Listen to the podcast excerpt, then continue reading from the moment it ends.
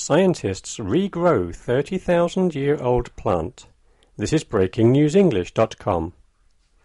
Russian scientists have recreated a plant from cell tissue that had been frozen for 30,000 years.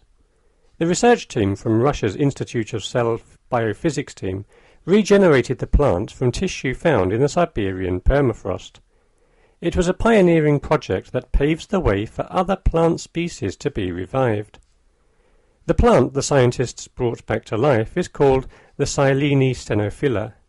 It is the oldest plant ever to be regenerated, beating the previous record for date palm seeds that were stored for 2,000 years in Israel.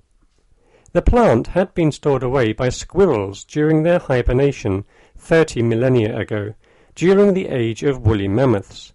It froze and never thawed. The scientists believe that the regeneration of the Silene stenophylla plant means the permafrost is a natural store of ancient life forms, many of which could be recreated. Lead researcher Svetlana Yashina said, We consider it essential to continue permafrost studies in search of an ancient genetic pool, that of pre-existing life, which hypothetically has long since vanished from the Earth's surface.